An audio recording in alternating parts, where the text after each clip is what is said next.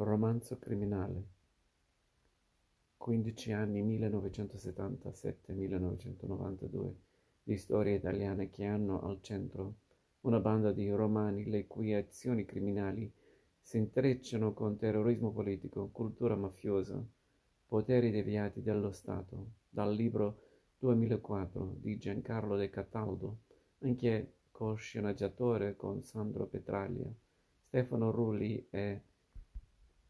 Michele Placido. È il miglior film italiano di genere gangster dei primi anni duemila e il più riuscito di Placido regista, non a caso ex poliziotto, benché, ma proprio perché diretto su commissione. Ritmo alacre, sapiente, scansione drammaturgica in tre parti, migliorare la prima, forse, con smagliature sentimentali e forzature didattiche, un formidabile riparto di attori, Favino soprattutto, e due figure femminili in bilico sul stereotipo per eccesso di simmetria,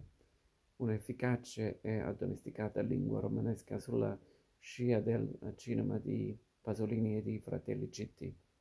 una fotografia caravaggesca, Luca Pigazzi, sui primi o ravvicinati piani per rimediare ai pochi mezzi di rievocazione dell'epoca. Non ha torto chi ne indica il modello in quei bravi ragazzi di Scorcese. Si può contestarne l'infedeltà storica, la storia è ispirata a quella della banda della Magliana, ma non la volontà di dare un'interpretazione crudele e rischiosa di questa epopea criminale.